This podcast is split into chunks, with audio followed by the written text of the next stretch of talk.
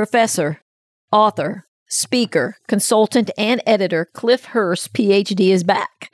This is my second interview with Cliff. Today, Cliff is going to challenge us to consider an advanced stage of capitalism beyond where we tend to go today. We're going to examine our unconscious thought patterns, things that may be driving our leadership and our organizational behavior we're not even aware of.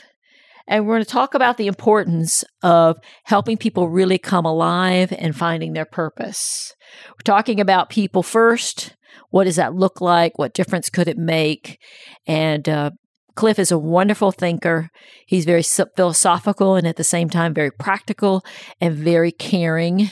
Um, and he is an expert on axiology and Hartman.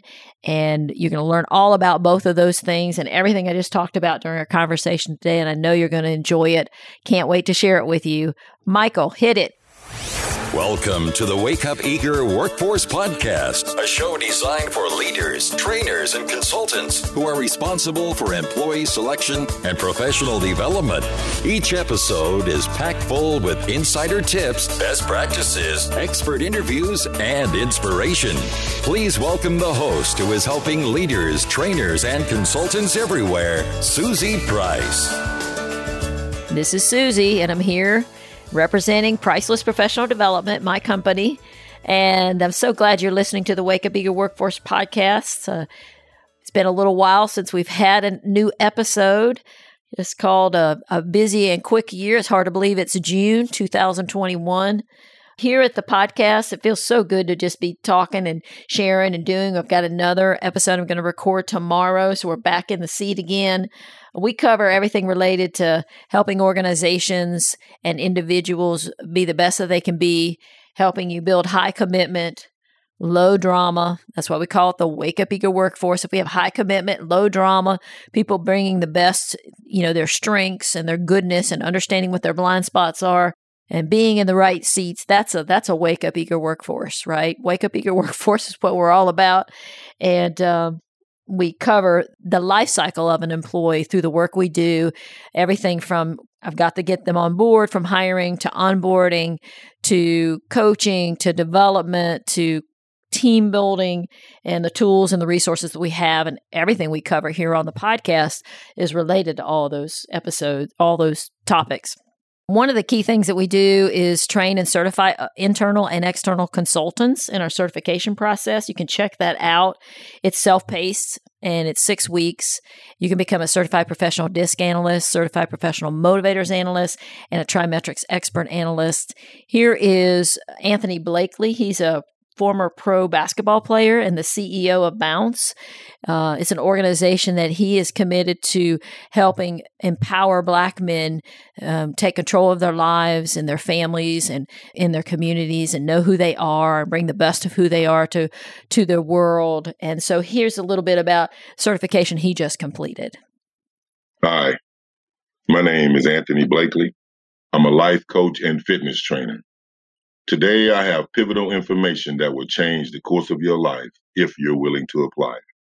I've just completed the Professional Motivator certification at Priceless Professional Development. Let me share a short but personal story on how I got here. I was a sophomore in high school, and I asked the question why do we do the things we do, and why do we treat each other this way? Those whys led me to study in the field of psychology in search of how the mind works. In the early years, my focus was on developmental psychology, studying how people grow and develop and adapt at different stages of their life. And throughout my last 35 years in my studying and researching, there have been new topics, methods, and events that have created new insight and why we do the things that we do. So I'm excited to say that through Priceless Professional Development, my why has been answered. Now I can effectively interpret motivators reports in my coaching and training sessions. And once you understand what gives energy and naturally drives and interests you, it will change the course of your life with little room for error. The certification process was convenient and the coaching support was five star rating. This is Anthony Blakely. We are looking forward to seeing you at Priceless Professional Development. So Anthony completed the Certified Professional Motivators Analyst and is now working on his Certified Professional DISC Analyst program. And for more information about that, go to pricelessprofessional.com forward slash certification. So our directory for the Wake Up Eager Workforce podcast is at wakeupeagerworkforce.com. Wakeupeagerworkforce.com. I know I talk fast. Sometimes when I say that, people say, What? What did you say? but anyway, that's our podcast. That's our directory. We've got it all the episodes broken into categories so it's easy to find on a topic that you're looking for they're pretty in depth. We have transcripts for our, all of our podcasts, and we try to not have fluff. We actually have meaningful takeaways. You're either going to be educated or informed or have takeaways. So check all that out at wakeupeagerworkforce.com. You can leave us a review at pricelessprofessional.com forward slash review. That is really helpful. It helps people find the podcast. You can also subscribe. You can subscribe on Apple Podcasts. You can subscribe using our app app. We actually have an app for Apple and iTunes or iOS. So feel free to do that. Any kind of feedback you have, feel free to reach out to me and uh, leave me a message. You could also record a message.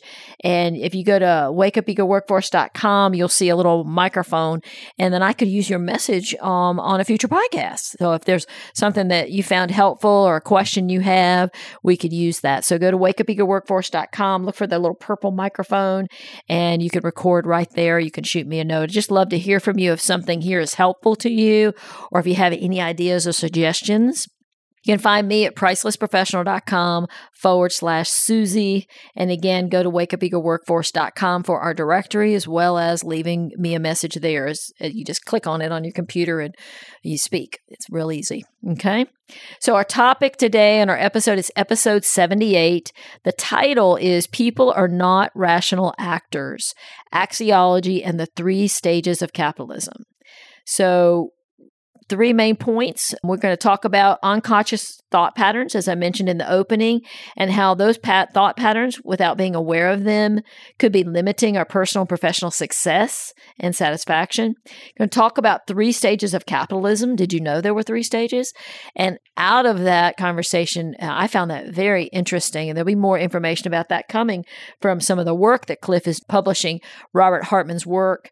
And you, if you don't know who Robert Hartman is, you'll learn more about him. I'm very involved in the Hartman Institute now now, and so is Cliff and many other great people. We're going to also talk about axiology. That's the third science in the TriMetrix assessment. It's something that is often referred to as axiology, could be referred to as acumen.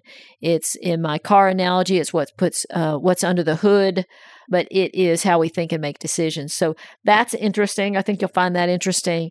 And we're going to talk about some key resources Got a lot of links to really great books that Cliff mentions. And then there's one question that can help you always put people first. And so I think you'll like hearing that uh, question, and I encourage you to apply it. So, a little bit about Cliff. I mentioned that he's a professor, an author, a speaker, a consultant, an editor. He is on the Hartman Institute board. He was the has been the VP of research, and he also edits a for, journal of formal axiology, which has amazing papers and insight, uh, rich, thoughtful insight by really smart people about axiology and um, value science and the Hartman Value Profile. He's got 30 years of experience in business and management, 24 years running a management consulting practice. He's currently an adjunct faculty member at Fielding Graduate University and was for eight years the faculty of Westminster College. And so he is also has a, a neat ha- hobby, a bunch of neat hobbies, outdoors, uh, outdoors type hobbies, and um, but he's taken up something. He's really does a really good job. I had the opportunity to see some a lot of his spoons, but he's he's taken up woods wooden spoon carving. That takes some focus right there to make these beautiful spoons. So anyway, you're gonna love Cliff, and I think you're gonna love this episode. Let's go to it now. Cliff, thank you so much for being here. You're welcome, Susie. It's good to be with you again. And we're going to jump right into our topic here. You talk about, and this this program today is entitled "People Aren't Rational Actors." So I kind of want to start there because I'm sure people that are listening are wondering, okay, what are we talking about here? So why do you say this? Are we not rational? Well, uh, not only to say we aren't, but I, I will say we ought not to be. it's a good thing we're not. We're more richer than that. But before I dig into that too much, we need to back up a little bit. Okay. And kind of frame that conclusion a little more broadly, if you don't mind. Perfect. So, what I find is that business leaders and the rest of us are often unaware of the unconsciously held thought patterns that guide our decisions, our judgments, and the way we view reality. Uh, some people call those paradigms or mindsets. They're referred to by Leon Pomeroy as unconsciously held evaluative thought patterns. Uh, I like the way the philosopher Gadamer refers it to it as cognitive horizons. That is, we, we don't see beyond where we can see. And everyone has these cognitive horizons. It's my belief, in my experience, that business leaders tend to run their organizations according to unconsciously held paradigms. And it's important, I think, that we look at what those are and analyze them and say, do they service? Uh, do they service well? Or should we reconsider them? So, in my experience, business organizations are influenced to a degree they don't even realize by the theories of economics, especially an economic theory called maximum utilization theory or maximum utility. And basically that says that people as decision makers will always do the things that maximize their own gain. And that's why price demand elasticity and so forth came back. So that if I'm making a decision or I'm running a company, I'm always going to do the thing that will make the best gain for me. For the individual or for the company? Well, if you're an individual, you do it for you. If you're a consumer, if you're a company leader, you would say, I'll do it for the company. Okay. And that's almost an unrecognized, unspoken paradigm. But I want to say that is a paradigm. It's a point of view that we ought to look at and investigate and question how fully does that apply? How fully should it apply? So it would seem kind of natural that the president of an organization would say, okay, I'm going to make a decision best for the company. It would seem that way. I'm going to question that. that. Okay, yeah. awesome. And, okay. and usually the the for that yeah. company means in terms of return on investment or return to shareholders or maximizing profit and so forth. So usually that's turned into a monetary gain. Yeah. So the default the is not always want workers who are really satisfied in their work. The default usually is the other, which is return on investment that's profit. right. I mean, you see That's that right. a lot, I think. Yeah. And we're going to, I'm going to talk about Robert Hartman's proposed third stage of capitalism and, and talk about stage one, two, and three, but I don't want to go there yet. Okay. And because that's going to question, I need to get through this rational actor thing. So okay, yeah, if we if we unknowingly buy into the theory of maximum utilization, we also kind of buy into the theory, and I believe businesses tend to think that they are rational. It's called rational actor theory. And that is someone who makes good decisions will use reason to maximize their own utility or the utility of the organization. But rational actor theory was based on the assumption that we have perfect knowledge of the situations we're facing. And two researchers named March and Simon said, well, that that's not really true. We're always making decisions in the fog. We don't always know everything that we could know to logically maximize our value. Therefore, they developed a theory called bounded rationality. That in other words, we try, but we've got limitations on it.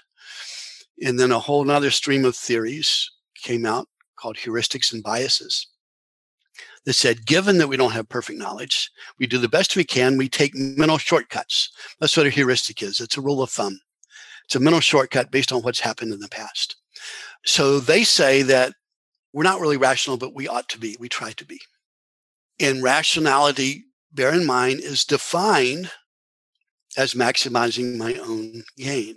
That's what's called neoliberalism. And, and that is such a deeply embedded construct. We often don't pause to think about it, Susie. And I'm just thinking you and your listeners may want to take a minute and pause and say, did we consciously buy into that or are we just kind of swimming in a sea where that's normal?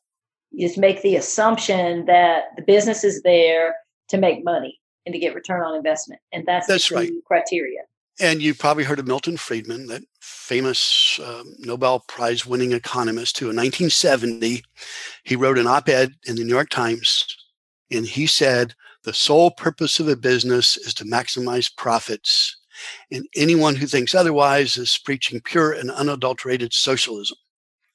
And got a lot of cheers and hurrahs. And I would say that that's now 50 years old, but a lot of people have subconsciously just assumed that's the case. We call damage to the environment or externalities. We do things that are not necessarily good for the world, the planet, or the people who work for us if that's our only driving force. And if we define that as rational, we define ourselves as rats. That's what I refer to rational actor theory as rats. It assumes that people will always seek the shortest route to the most cheese. And I want to say, and Steve Byrum, I think, is my guru in this, he would say, no, we are more valuable than rats. We make value judgments based on more complex things than just what best suits us.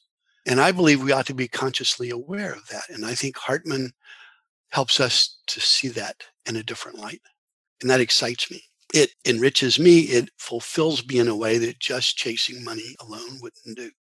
You're saying people aren't rational actors, so we can't, as business owners, act like the only motive we have is to make money. Because if we do, we're missing the people part. Yes. And why should a business exist solely to make a profit? Why shouldn't a business also exist to do something good in the world? Whether that's to benefit its customers or its employees or improve the standard of living or others. It, we're multifaceted. I'm not saying don't make profit. I'm saying don't use that as the only judge of why we do what we do. And it's interesting how polarizing this topic can be because, and you hit on it when you talked about the socialism versus utilitarianism. Where's your quote? Uh, yeah, that was either or. And it's like, well, there's really a continuum. It doesn't have to be either or. And you just said, shared it. Just this morning, the New York Times had an article about Amazon. And they've been in the press a lot lately, you know, and they had that drive to unionize their fulfillment center in Alabama. It did not go through. Amazon pays twice the minimum wage of Alabama. But this morning, in the New York Times, they say that they're publishing a new investigation of life inside an Amazon warehouse. And they title this article, Our Nature as Humans. And I'll quote the New York Times In his drive to create the world's most efficient company, Jeff Bezos discovered what he thought was another inefficiency worth eliminating hourly employees who spent years working for the same company. And it's pretty clear from the press anyway. I've never worked inside Amazon, so I don't have insider knowledge of this, but there is a, an ethos or a mindset there that labor costs are to be reduced as much as possible to maximize shareholder return. And the people who are proposing unionizing said they didn't complain about the wages. They didn't even complain about working hard. They complained about not having respect for them as individuals, even to the point of having time to go to the bathroom. Wow that's a pretty easy fix if we recognize people are more than units of labor. Yes, yes. Would you say that Amazon is extreme, though? I mean, I think about every company that I work for and that I've worked in as a consultant. Uh, profit is there, but not all decisions are based on profit, and not people generally. I mean, I don't know. I just I'm only one consultant, but a lot of companies. I mean, I think about one hospitality company that I worked with they had to make a profit to stay in business for their hospitality, mm-hmm. but they did so much development for their employees, and um, there was a lot of care and concern. I mean, Amazon not letting people go to the bathroom. I don't think that that's really is that happening everywhere. There's a lot of data, and Hartman went into detail that in an unpublished manuscript called Partnership of Capital and Labor as you may know, or, you, or, your listeners may not know, that Robert Hartman was the founder of the Council of Profit Sharing Industries. And he advocated that if you're the owner of an organization or a business and you share the profits with the people who generate them, you actually make more profit than if you kept it all yourself. Well, and I know personally of a private company that has done that. Yeah, and there, there are more and more of them. Yeah, they've gone from 100 employees to thousands of employees, and it's all through giving ownership of the company back to the stakeholders. Yep. So, and again, this is all unpublished research to this point, but I hope we can bring this into the world soon. Hartman talked about three stages of capitalism. And this first stage was where employees are seen as a unit of labor, a unit of production, And the way to maximize shareholder value is to reduce those labor costs as much as possible. Pay as little as you can, work people as hard as you can so that stockholders will get more benefits. So labor is a cost to be done away with. So it sounds like Amazon's operating at that stage. It sounds to me like Amazon is at least a part of it. We don't know the whole story, and it's that's right. black and white, just like it's not utilitarian or socialism.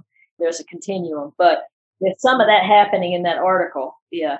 Yeah, and and Hartman, I didn't know this till lately, was also a, a Marxist scholar, and he studied Marx a lot. But he said it's a stage one capitalism that Marx argued against. He said, but Marx got it wrong. He said Adam Smith got it part right and part wrong. Marx got it part right and part wrong. But together they don't solve the issue. He said the world is, was moving at the time, and he wrote this in 1958, to what he called stage two capitalism. And in stage two capitalism, employees were not valued as units of production, but they were seen more holistically for the roles they contribute to the good. And this is where salaries came into play and benefits and often performance bonuses and so forth to, to share some of the wealth and some of the recognition. So it was a more, more nearly holistic view of the person. Whereas in stage one capitalism, people are seen as unit of production. That's systemic thinking in our language. Yes. In this stage two capitalism, we're seen extrinsically for the role we contribute knowing that it's not necessarily I move this piece of block to there to there. I've done this unit of labor, but for the whole, I bring my mind and my abilities and so forth, and I collaborate with others and and so forth. That was a stage two capitalism that he felt most of the world was in, and in my experience, most of the world is in today.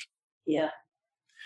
We who use assessments like the Hartman Value Profile to evaluate potential candidates for a job, we're saying the job is first Here's what the job needs. Who's the best person to fulfill that role for the job, even in its complexity? But Hartman envisioned a third stage of capitalism that, in my experience, is not here yet, which seemed pretty radical to many people, but I hear harborings of it, murmurs of it occurring here. He said in a third stage of capitalism, organizations will ask themselves, what can we do to the, contribute to the growth and the personal development of each individual here. And what if an organization put the individual first and they found so much resonance and excitement and enthusiasm for doing their work because of that? What difference would that make in the company's profits and longevity and benefit to society? Yeah. That's what he called a third stage of capitalism as you may know, Susie, I've been applying for another full time position in higher ed, and higher ed's been rocked by this COVID pandemic completely. But I've been on a number of job interviews and I know what it's like firsthand and recently to say, okay, I'm being evaluated not for who I am, but for what I can do for that organization. And that's a lot better than applying for a factory worker assembly line job, but it's still everything I have to do to present myself and to that organization is how well am I suited to contribute to them? No one has asked me in an interview, how can we contribute to you, Cliff, as an individual? If we had reached the third stage of capitalism, that would be a part of it. So you're not saying eliminate the fit. Again, it's not black and white, not capitalism or socialism you're not saying eliminate the fit. You're saying no. We're adding ask, ask we're adding intrinsic yes. value to the consideration criteria. Yes. Just like when we say I greater than E is greater than S, each the the extrinsic world incorporates the systemic. It doesn't replace it. It enfolds it. The intrinsic it folds the extrinsic. So it's Talk not like we're doing that for anybody on the call right now who who hasn't heard of intrinsic, extrinsic, and systemic. Okay. Can you kind of give that description? And then the other thing I would say is sometimes I've heard actually, I actually think I heard Steve Byrum say it. Uh, Steve Byrum is the founder of the mm-hmm. Judgment Index and has his own consulting company, um, which is a Hartman Value Profile tool, and he studied with Robert S. Hartman.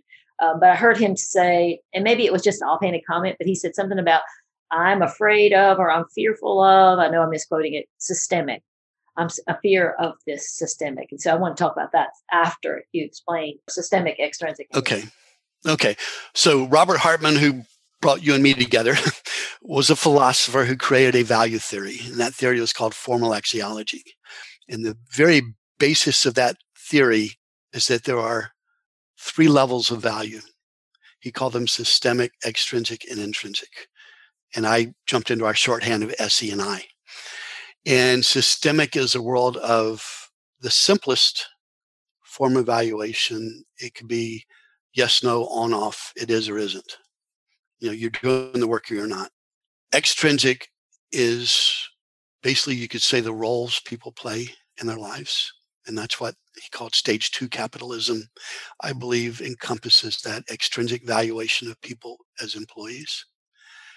But when we reach the intrinsic level of valuation, we recognize the unique individuality of each person without comparing them to roles or production or anything. They are who they are. Humans are unique. So that's the what he called a hierarchy of value. S E I. And I is greater than E, E is greater than S. People are greater than objects are greater than the black and white or structure. Yeah, I, I often think of IES as people, things, and ideas. Yes. And Hartman said that people are more important than things or ideas, including ideas about people or things. Yes. And as you know, Hartman escaped uh, Nazi Germany shortly after Hitler rose to power. And he was the rest of his life mortified by what happened in Germany then. And he said the real error of German Nazism is that too many people started taking their ideas about people as more important than the unique people themselves. And that really gave rise to this whole theory. But what fascinates me, his talk of stage one, two, and three capitalism preceded his articulation of the theory of formal axiology. He was doing this work in the 40s and 50s about a new form of capitalism. And in the manual of the Council of Profit Sharing Industries and in the manuscript Partnership of Capital and Labor, you don't hear those three terms. The ideas of it right there. But the I ideas are forming, they're, they're coming together. Yeah. yeah. and that excites me That's to see cool, how this yeah. man's thought evolved and developed over time. But then, journey. then he got so focused on the theory once he articulated it and the assessment tool that measures people's judgments according to the theory that he really got away from some of the practical application, like how should we conceive of the nature of a business? Yeah. And the highest value a business can bring to the world, or of government, or of sovereignties, of military power, and the other things I've written about in Revolution Against War. Interesting. So, for just a minute, I want because this has been on my mind since the conference when I heard the offhanded comment I'm afraid of systemic or something to that effect. I don't remember exactly how I said it, but it was a disdain for the systemic. And then I was actually on the phone with another founder and I said something about how important the structure or systemic piece has been for the institute. You know, the software that we have that now manages the association, and that, that that structure has helped us be successful. And the first answer from this person was, "No, it's the people." And I, my thought in my head, which I'm not going to argue as someone who has 40 million years of experience ahead of me, but I'm thinking to myself, well, if you don't have the structure, you know, if you don't have the profit, is how the where I'm going with this. You don't have the profit, then you don't have the people. And I know they go together. I think that's where the rub comes. It's like it's not saying that systemic doesn't matter because we need that piece of the puzzle. There are three dimensions in thought to make really good decisions, but the highest dimension is to put people first. So, what are your thoughts on any of that ramble I just gave you? well, well, first of all, I, I studied Steve a lot, and I and I think the world of Steve. I'm surprised to hear him say, "I fear the systemic," because in a presentation I recall him giving, he said, for executives especially, we have to do, have highly developed systemic thought processes. A leader has to define what Peter Drucker called the concept of the business. Right, right. And and a leader is thinking, where do we need to be systemically 10 years in the future for this to yes, be a thriving yes. organization? So in my experience, Steve That must have been an offhanded comment, but honors it was stuck in my mind. Yeah. Was, I think it was what about, gets wrong is if we put it ahead of yes practical application. Yeah. And there are many dreamers who don't know how to get the work done. Yeah. And we put them both ahead of people, the individuals. Yeah. Yeah. yeah. That's great. Yeah. So it's, you know, we need all three dimensions in our life as humans and how we think and make decisions. And then in a business, they're a piece of it. And that order, what's so cool is this can apply to our own life and it applies to a huge operation of any sort or any business. Yes. And we need the wherewithal to ask ourselves if the intrinsic is richer than the intrinsic and richer than the systemic, and I'm faced with a decision to make, how am I going to run my company? Ah, am I consciously aware of all three elements? Yes. And can I, or am I just absorbing enough messages from the world around me that I don't even think about them? Yeah. And I believe that happens a lot. Yeah. And I think when people say that learning axiology and learning about Hartman, I think that's the piece that has changed our lives is this you're conscious about when you're making decisions, when you understand the dimensions, when you're making decisions where you're landing. Yeah. And the tool, you know, most of us approach axiology through the profile, through the assessment instrument, according to its various names. Yeah. And in one on one coaching, that is a great eye opener for people. If someone's never taken that instrument, they'll go, wow, how did you know that about me? Or how can I learn that about myself?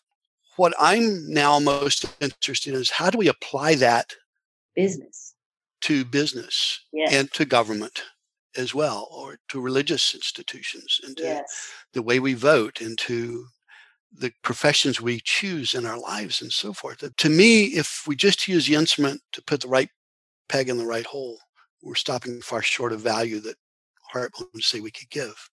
But if we, through the tool, we can help people in leadership positions, especially, realize the theoretical underpinnings that this reveals to us, then we can apply it to all sorts of situations more wisely, not more rationally, more wisely, because yes. wiseness, wisdom supersedes pure rationality. Yeah. In this context and in my view. And and you know, around that same time, I was remembering back in my HR learning days and OD days, the Herzberg theory, where they talk about motivation and dissatisfiers, and so and, mm-hmm. and dissatisfiers are the systemic mm-hmm. items. Mm-hmm. The motivators are the things like recognition and responsibility and that type of thing. So that's kind of a if we're talking about individuals and we talk about corporations and how they work, that's it sounds like stage one, stage two, doesn't it? Yeah. And what what if we could approach stage three? What if we could do things that move us in the direction of stage three, where people really come alive at work? Who are, I mean, ask yourself, what's the first thing on your employees' minds? It's seven o'clock Monday morning when the alarm goes off. Is it, oh boy, it's Monday. I can't wait to get back to work. Or is it uh, another Monday? I can't wait for hump day or Friday. The first one should be normal. That should be the norm, but it isn't. I mean, yeah you know, it, it's it's probably better than it used to be, but it still isn't the norm. That's right. And I, I just keep asking, what if it were? Yeah, what if it were? What other thoughts do you have about that? So if a leader's trying to say, okay, I'm gonna I'm gonna either run my department, maybe they don't run the whole organization, or I have, they have a small team, or they're a religious leader on committees, or they're in the government. How could they influence this? And what are some actions they could take? One you just said is you know, awake, uh, think about what would make this person satisfied here? You know, I, I think a lot about the ritual of annual or semi-annual performance reviews and, and the leader sits down with a person and says you know here's what you could do better to help the organization. What if as a part of that conversation we asked what can we as an organization to do to help you fulfill your purpose in life? Yeah. Hartman asked that very question. Yes he did. When he was consulting with nationwide insurance he urged executives to ask themselves four questions. Now, I wasn't prepared for this, so I, I may not get them right, but I, I think the questions were one, why do you work for this organization? Yeah. Two, what's your purpose in life? Three, what can you do to help this organization fulfill its mission? And what can you do to help this organization help you fulfill your purpose in life? So to put the individual aspiration and life purpose into leadership discussions and leadership development programs, I think would be key. Now, Hartman's not the only one who was talking about that. Douglas McGregor did, Herzberg did. More recently, there's a book called The Deliberately Developmental Organizations by Robert Kegan and Lisa Lahey. The Deliberately Developmental Organization is a book of case studies of companies who do deliberately try to put the development of each individual at the core of their purpose and mission. And it makes pretty interesting reading. what did you get out of that book? I know I'm hitting you off the top, but did you see where people performed? Were they measuring things, or were they uh, just uh, did people say their lives changed? The question asked most often is, "What can we do next with your career to help develop you?" And they put people in stretch positions and give lots of feedback, not as performance review, but as coaching feedback yeah. to move into those new roles and expanded skills.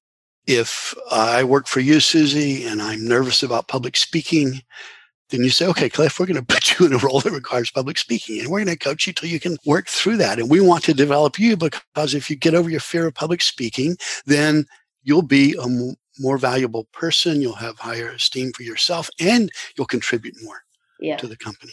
Yeah. Yeah. I think, I think that it's not, it's not all stage three, but I do see that more and more. And I, I mean, we wouldn't be in business. I would be in business if that wasn't happening because nobody would hire me to help people know who they are and wake up eager. That's my theme. You know, this is the Wake sure. Up Eager Workforce podcast. So okay. Um, it's it's out there. It's happening. But what are the biggest impediments? Is the biggest impediment this unconscious bias to all? Yes, I think so. Yeah. I think we we bought into a worldview of what business should be and is yeah. defined by without even knowing that we bought into it. Yeah, there we go. I gave a presentation once, and and I invite you to put a link to it if you want. I don't know if okay. you've seen it. Uh, the title of which was "To Know That We Do Not Know." Okay, we'll put a link to it. Okay, and I I've been teaching one thing or another all my life, but only in about the past nine years as a professor have I really started questioning. So I, I'm always fascinated by how people learn. What keeps people from learning? Yes, yes. And I believe the biggest obstacle is that we don't know that we don't know. Yes. Yes. And it's hard to figure out where, where is my cognitive horizon? What are the limits of my paradigms and my worldview? Yeah. Because it's very threatening to bump into those. But if you can have a safe process for doing that and exploring beyond your own cognitive horizons, you can get to somewhere different. So I think what keeps us back from stage three capitalism is this unwillingness to recognize the limiting horizon of stage one and stage two taken for granted assumptions by many, many people. I think sometimes it, for the folks, it's it's a belief that if I do too much, they'll get taken advantage of, and you know this all of that stuff. You know, if I do too much, I'll well, and, and you, you might, you will.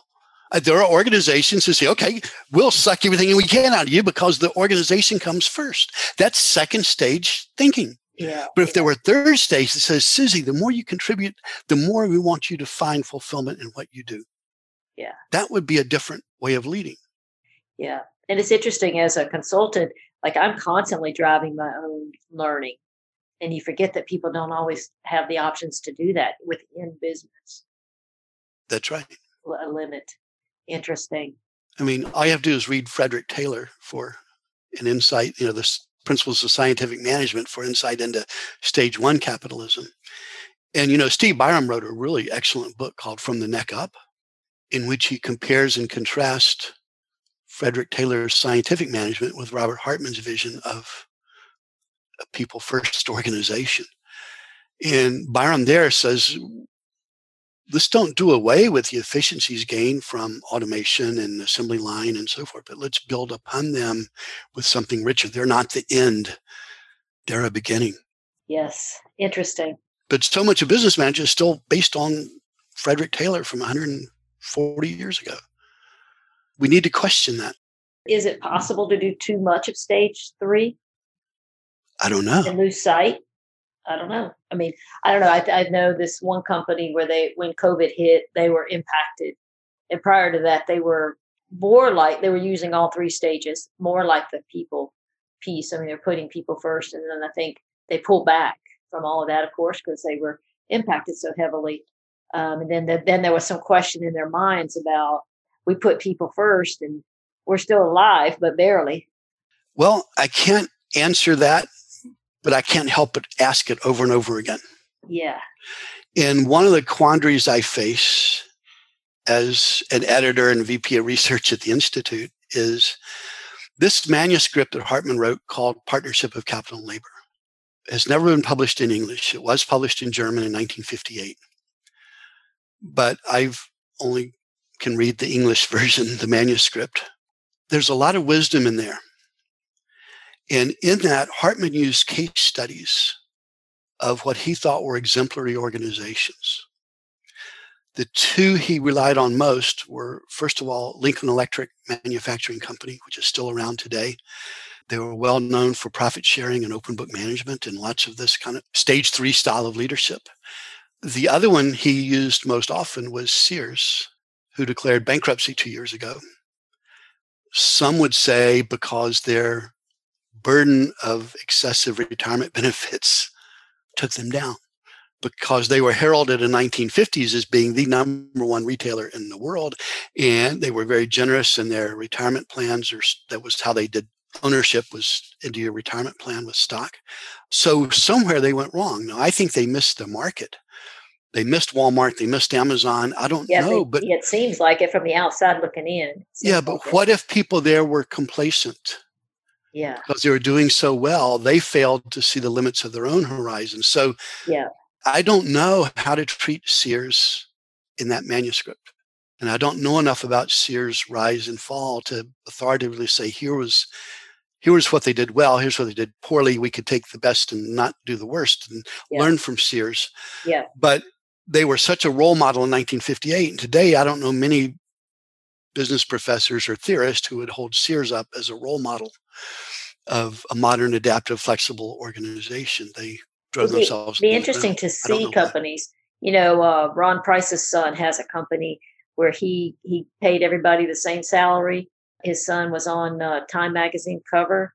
Can't think of the name of the company. I'll, I'll have to look it up but are you familiar with that? No. Where he he was doing stage one capitalism. So he gave everybody the same salary and then um, you know a higher salary at all levels and has done a lot of different things so well, Mhm. i mean something like that would be it'd be interesting to replace because times change and business models change and so you'd have to look at who today is doing something that looks and feels more like all three stages with the people first stage as dominant you know how they're doing and I wish I could think of the name of his company, but that would be interesting. i think we need to experiment with new models of organization that do tap into the individual and their uniqueness Yeah. both for their own sake and for the development of the organization. And this is still pioneering work. It's not all been figured out yet.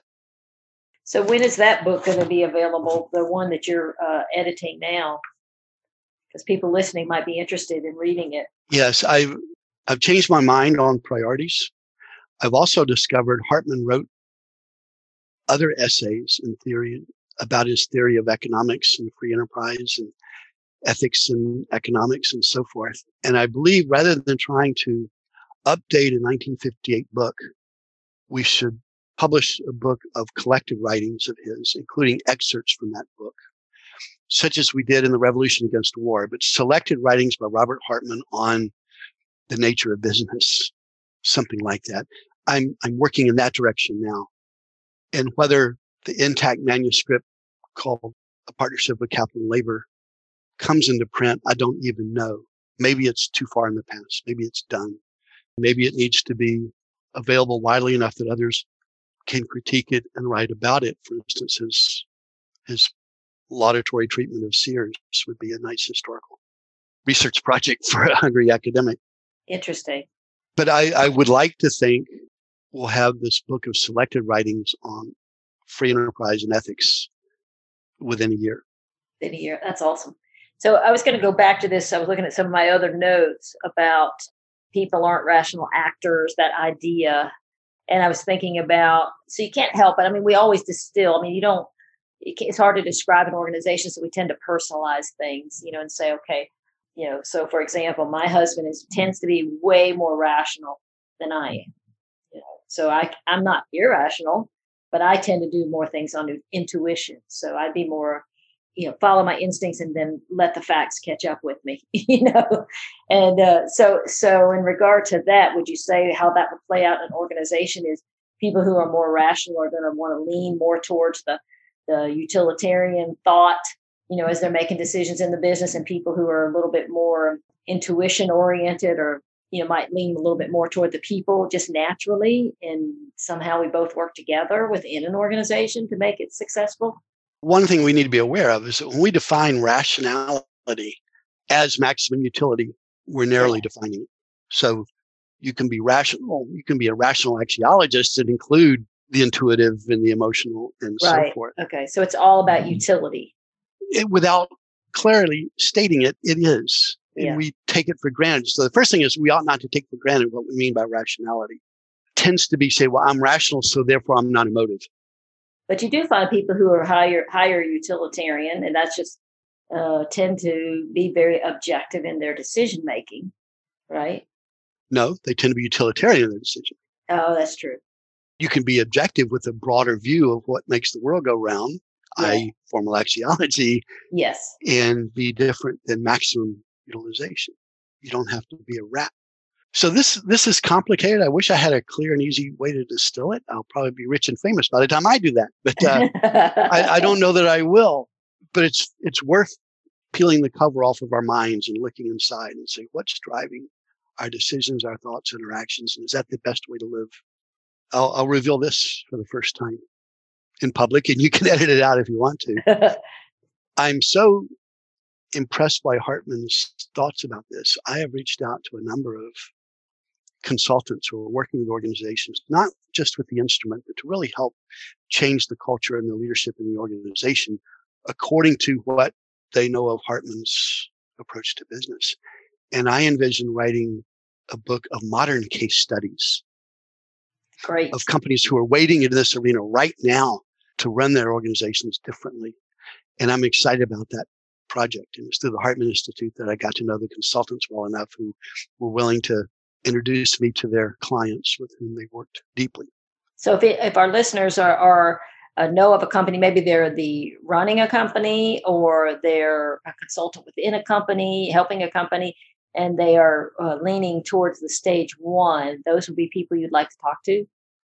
Yeah, especially if they're doing it deliberately cognizant of Hartman's Okay. values and approach. Okay. That's my hope. And I'm still looking for to identify the right clients. I've got a handful. I don't know how many I'll need. I'm at early stages of this. Some of the takeaways in regard to leaders is to, you know, if they're listening to this and think, okay, how do I use this now? How do I understand how to, you know, one, I think the awareness is the biggest key piece, is what you've said. The awareness.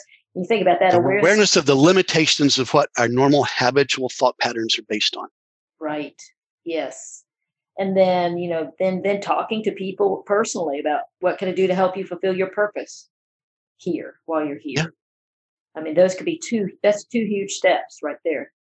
Yeah. That one question I think would be very, very powerful. I've never been asked it Yeah, you in a haven't. performance review in my career. Yeah, that's interesting. Yeah, My wife, who was a CEO, did ask it she did ask. of her employees. And what impact did that have? Well, I remember one who was the head of maintenance in a nursing home. And, and my wife was CEO of Maine's largest nursing home when I met her. He was okay, but not great. She didn't sense a real drive for him to keep the maintenance in an old building going on. And she said, What was your dream be? He said, I like to be a long haul distance truck driver. She paid to have him get his CDL license Oh, wow. and she welcomed him to go on because she wanted him to to do what really filled him and then she was able to hire a new maintenance person who really wanted to be a maintenance person that's rare Yeah, that's beautiful though. You know, that's that's how you your your legacy in the world is helping people be more of who they really are and who they really want to be. yeah and if there's room in your organization for that that's terrific and if not to provide a a way out with blessings would be kind of neat There's so much power in being seen. You know, there's so much power in that. And and oftentimes if we're doing stage one or stage two, if we stay in the systemic or extrinsic, you're not really seeing the person. No. I think just seeing and caring could be a great, like major, awesome start, you know. yeah i think being seen for who you Yeah. are and Yeah. That's not just your role but for that's all right out of hartman Yeah.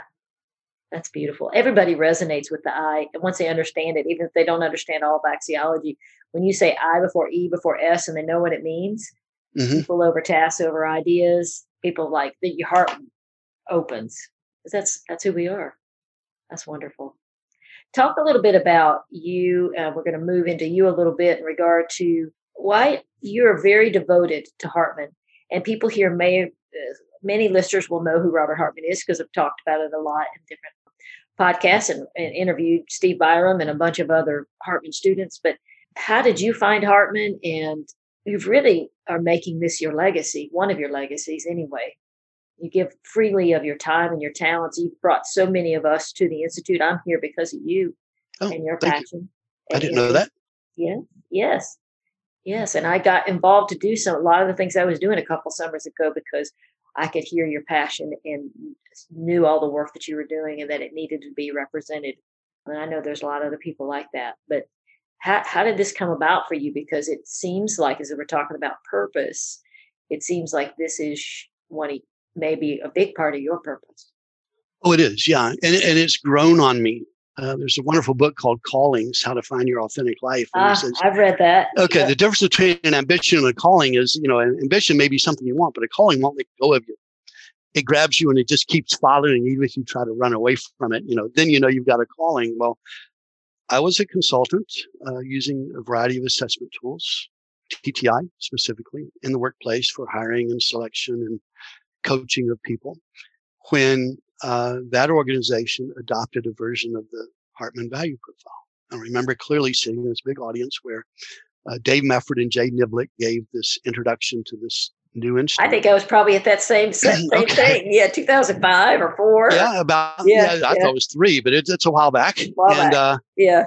I thought, holy cow! And bless his soul, Dave Mefford is was a major contributor to the development of, of formal axiology. He also had a gift for making something really, really complex even more complex. I mean, he was so deeply involved, they just went way over my head. And, but I said, okay, I'll give it a try. So I started using the instrument as an executive coach.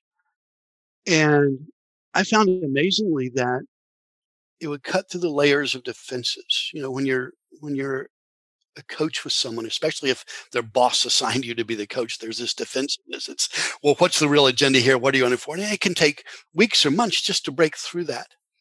It's like people put on a mask of defensiveness. And yet with the Hartman value profile, it's like it all just peeled away and we got very real very quickly, which I appreciated. And yet people ask, well, this is amazing, Cliff. Where did it come from?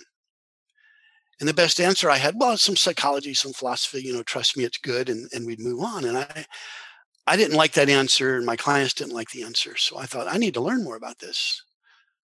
I, I read the structure of value and about gagged it's hard to wade through, and it was the only book published at the time. And actually, with my wife's urging, I entered a PhD program largely to learn enough philosophy and psychology to better grasp this instrument. But then I got to exploring the theory behind the instrument more than the instrument itself. And for five years of a doctoral program, I did a very, very deep dive into Hartman's work. Rem Edwards became a, an external reader on my dissertation, and he's been my mentor since. Um, Tell everybody deeper, who Rem Edwards is. Rem Edwards is a professor emeritus of philosophy at the University of Tennessee. He was a junior colleague of Hartman's for the past last four years, I guess, of Hartman's life, and was one of the founders of the institute that you and I are a part of. That you're now the president of. He served as president of the institute. He established our Journal of Formal Axiology and was the editor for the first 10 years. I'm now the editor of that, and he's kind of passed the baton on to me. Rem has written 30 or 40 books. He is, without a doubt, the leading scholar of the theory of formal axiology alive today. And uh, I owe a great deal of indebtedness to him.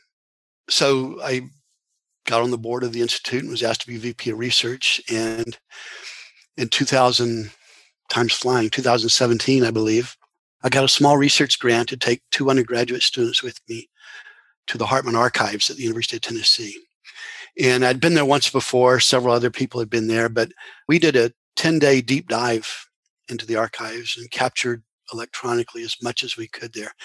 And it was just an awesome, eye opening experience. This man was so prolific and actually such a good writer that to think that the only book published in his lifetime is the one that's hardest to read, The Structure of Value, made me think the world needs to know about Hartman and his work more. So we've begun a, a very steady and I'm sorry, but painfully slow process of polishing these and turning them into publication. As you know, we published Hartman's five lectures on formal axiology, which some people have told me still a pretty deep read, but since they were delivered as lectures, at least they were comprehensible to the right. ear, which I find it easier to read. Yeah.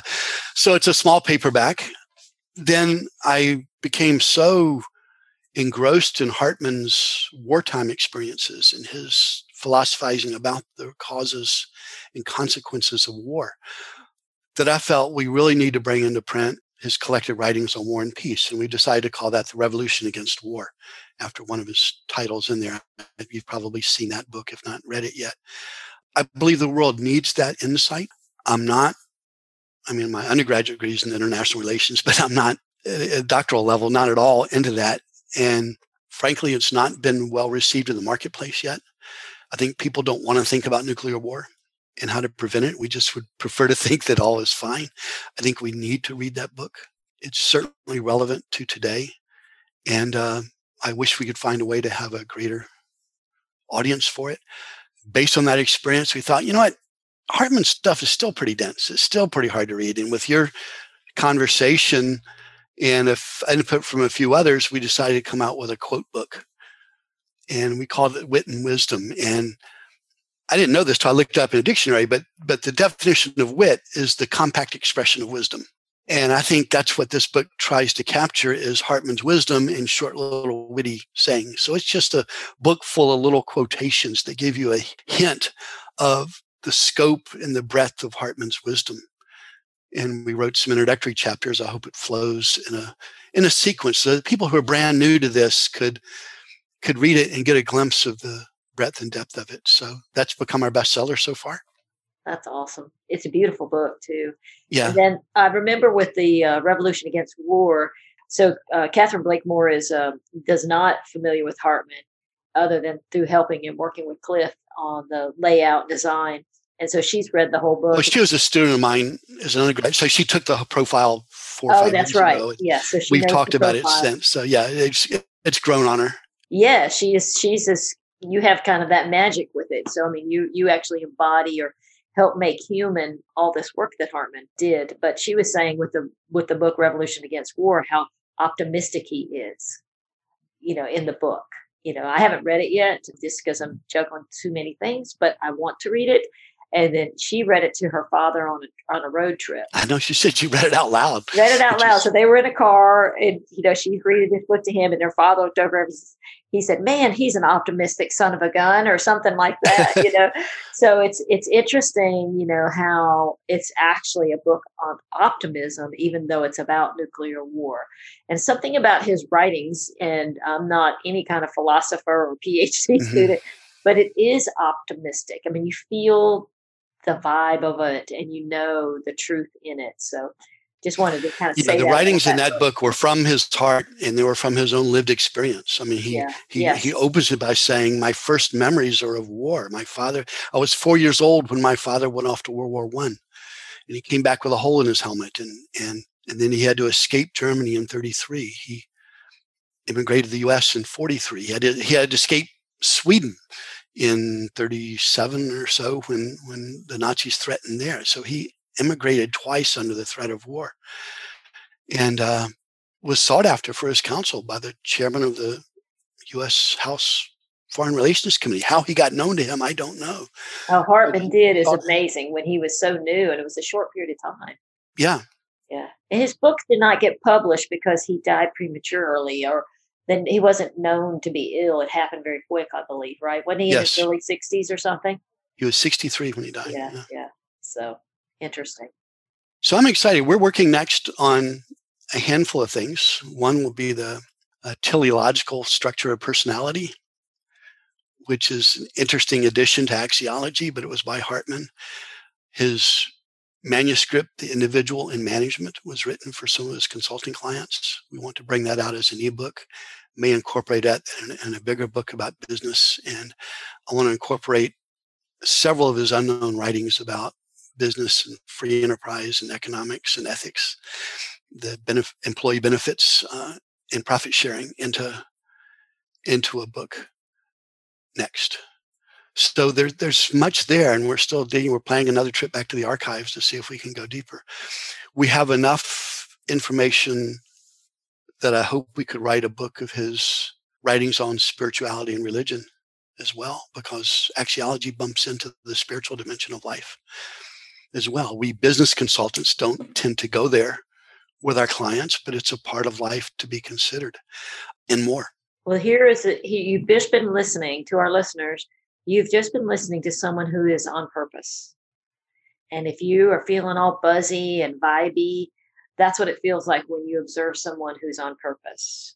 So, Cliff, just thank you for all that you do and all that you're creating and making this live for all of us and becoming an expert in Hartman and just your commitment to this work and for reminding us that people are first and showing us that there's another way. We don't have to have unconscious bias in how we think. Thank you, Suzie. That'll keep me going when the slogging gets tough. Yeah. I appreciate it. You're an amazing soul. You're just such a good person and you're smart and you're kind and you live these principles. And that's what's so beautiful about Rem and all the other leaders who studied with Hartman. And even Hartman, they talk about how brilliant he was, but you hear even more how kind he was. So he was brilliant and he wrote thousands, hundreds of thousands of pages. But you know what? He believed in putting people first. And I think he did his best to try to do that just based on all these years later. That's what the people who knew him remember. Yeah. My favorite quote from Wit and Wisdom is when he said, The intrinsic is simply what that which makes dogs want to lick you. That's yeah, that's a good win. That's, that's a wisdom pretty, and a short nugget. yeah. That's what they call cowboy wisdom. Yeah, yeah, that's right. When dogs want to lick you, that means you're being loving and you're that's right. your whole self, your intrinsic so self. if you're afraid to read Hartman because it's too erudite, he said that too. Yes, he did. Well, I also want to close with some parting advice to our listeners. Uh, a lot of the folks who are listening are our leaders or their other consultants? And you know what do you want them to remember from this discussion about hartman about intrinsic extrinsic systemic about people aren't rational actors? What do you want them to remember and consider doing differently? Uh, saying we're not rational doesn't mean we're less than rational. It means we're more than rational. We are we are valuing subjects and that's a richer way to live than just being rational. So be proud to be not, not a rational actor strive to grow to be aware of the limits of your own cognitive horizons. And there's some techniques and practices you can do to always bump into them. It can be scary, but that's where growth comes from. And um, I urge you to experiment with those things and experiment with your own organizations and say, what could we do to become a stage three capitalism type of company? And if you get there first, tell me what it's like and what you yeah. went through and, and lessons learned and pitfalls yeah. to avoid. That's right. Yeah, it's still unfolding. yeah.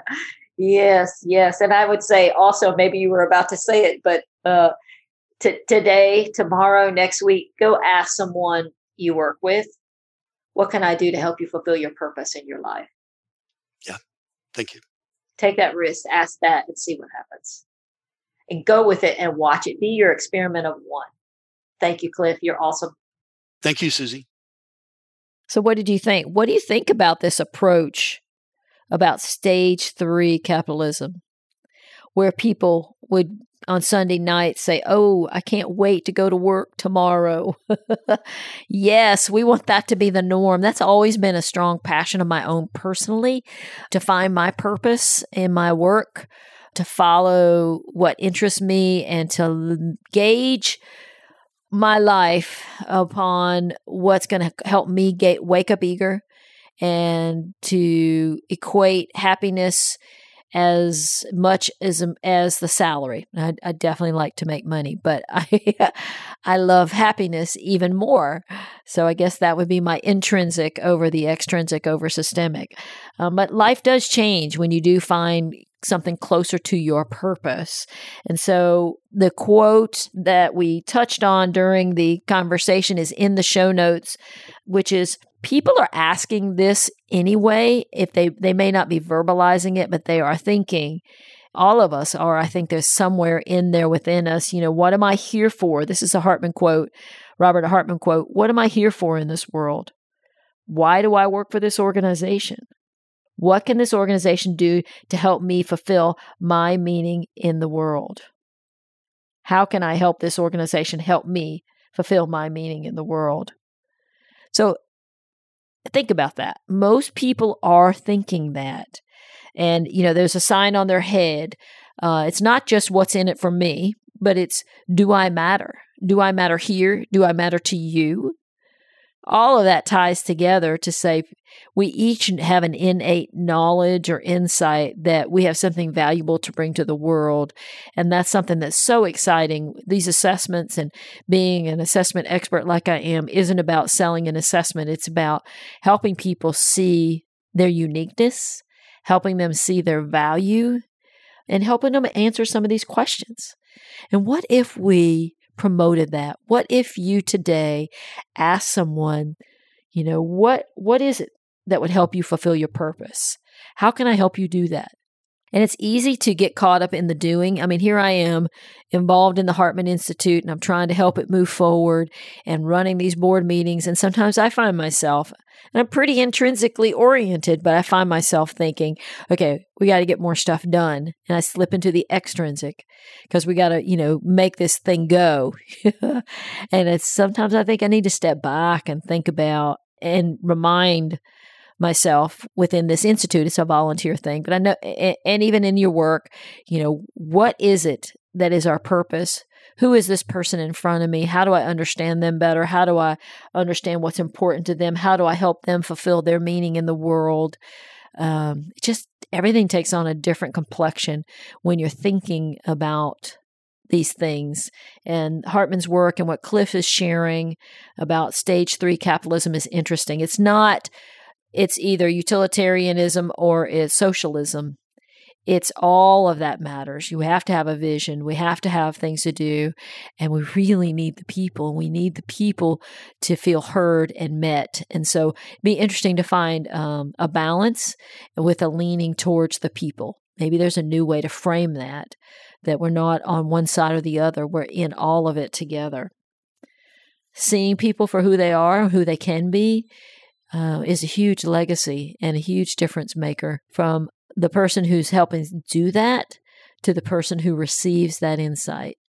So, just a ramble about what I think is important and what the work that Cliff is doing, and just so glad that you're here and that you tuned in.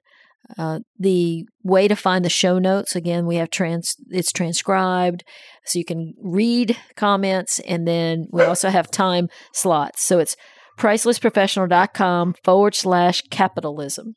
C A P I T A L S I M, all lowercase.